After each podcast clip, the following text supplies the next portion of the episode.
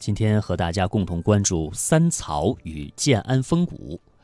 在中国文化史上，曾经出现过几组赫赫有名的父子兄弟，例如东汉历史学家班彪、班固、班昭一家三人，还有北宋文学家苏洵、苏轼、苏辙这父子三人。东汉末年的曹操、曹丕、曹植父子，史称三曹。三曹是中国历史上一个特殊的存在。曹氏父子不仅改变了东汉的历史，更以生花妙笔称雄于文坛，引领了建安风骨的文化潮流。他们的作品成为研究他们父子三人的第一手史料，从中我们能够看到三朝三曹的另一面。建安风骨是研究中国诗歌，中国诗歌无论如何也绕不开的话题。上承强汉，下启盛唐。对于建安风骨，李白有诗云。自从建安来，起立不足真。陈子昂也在《与东方左史穷修竹篇序》当中这样评价建安风骨：骨气锐祥，阴晴顿挫，光阴朗练，有金石声。类似这样的评价与赞誉数不胜数，真可谓是古诗风气，唯此一变。那么要了解建安风骨呢，首先必须要明了他们的内涵。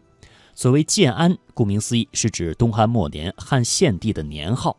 准确来说，建安时期是指公元一八九年至二六四年这七十五年的时间。那个时候，中原诸侯混战，民不聊生，北方的曹氏集团完成了统一，因而建安文学也主要是指在曹氏政权下的文学形态。南方的文学呢，没有办法和它来媲美。建安呢，它是代表一个时期，这点是毫无疑问的。最重要的是要理解风骨的内涵。一般认为，风骨是刚健有力之意，即建安时期文学，尤其是诗歌，形成一种风骨遒劲、慷慨悲凉的风格。那么，我们以前也是这样泛泛的认知。但是，既然要研究，就要严谨，就要追根溯源。风骨一词最早是由刘勰在《文心雕龙》中的《风骨篇》进行全面阐释的。那写的是呢，呃，我们当现在应该是，呃，可以了解它的词义啊。写到“必始乎风，沉吟铺词，莫先于骨”，这是当中的一些阐释的文字。这应当也是我们所研究的重点。那不难看出，在刘勰看来，风骨应该有两层的意思。一个是树形，也就是风；第二呢，就是铺词，也就是鼓。那所谓风骨呢，并非是指诗歌刚健有力。曹丕与曹植写了许多闺怨之诗，而依旧可称风骨，就是一个反例，说明仅用刚健有力来形容，至少是不全面的。实际上，风骨在内容上是要求诗歌要有抒情性，而不能空泛言志，即。诗原情大于大过诗言志，在形式上呢是要求语言精于锤炼，反对华米提倡质朴，这是针对汉赋奢靡而言的。当然了，刘勰所谓的风骨也并非是特指建安风骨，因此在刘勰的论断之上，建安风骨有着更宽泛的含义。首先，反映社会现实是他们的一大特点，在这一点上。主要是在曹操和建安七子的部分诗歌当中体现出来的，比如王粲的《七哀》和曹操的《蒿里行》。其次呢是高扬政治理想，曹操就是这其中的代表，尤其是他的《短歌行》和《观沧海》。值得一提的是，在畅论政治理想的时候，建安诗歌往往是和抒情相结合，而非空泛的言志。总而言之呢，风骨是要求诗要以抒情为基础，语言精炼，用词健朗，那须言之有物。在这一点上，前代没有做到，而南北时期呢，也是文风奢靡，一直到唐代才有走上了这条诗歌的正确道路。我们在这里就不详细论述了。从大漠孤烟塞北。到杏花春雨江南，从山水田园牧歌，到金戈铁马阳关。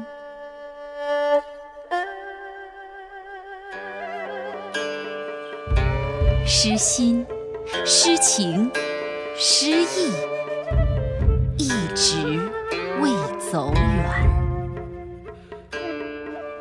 这里是中华风雅颂。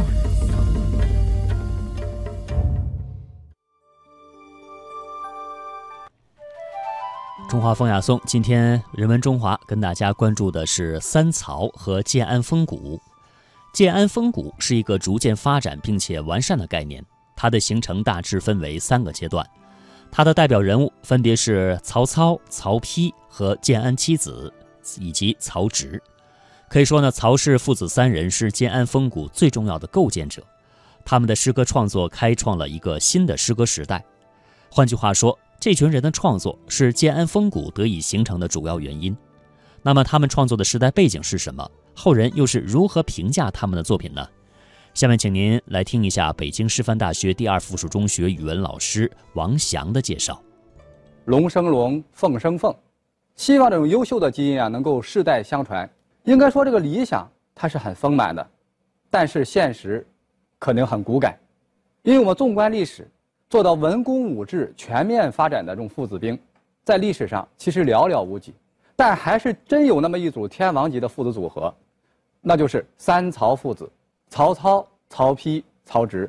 那么要做出个结论来啊，我觉得特别的不容易。为什么这么说呢？因为包括《三国演义》在内的小说，还有一些戏剧，实际上得出来的答案和我们今天所给的也许不太相同，但是我个人还是深信。如果我们能从他们父子的诗歌切入进去，也一定会惊喜不断、颠覆不断。今天呢，首先要谈的就是曹操。提到曹操啊，这个人品的得分啊，可能不是很高。其实这东西也没有什么奇怪的，因为《三国演义》还有一些戏剧作品，已经成功的让曹操身败名裂了。比如说，我们称曹操为什么呢？奸雄。但是啊，曹操究竟是一个什么样子的？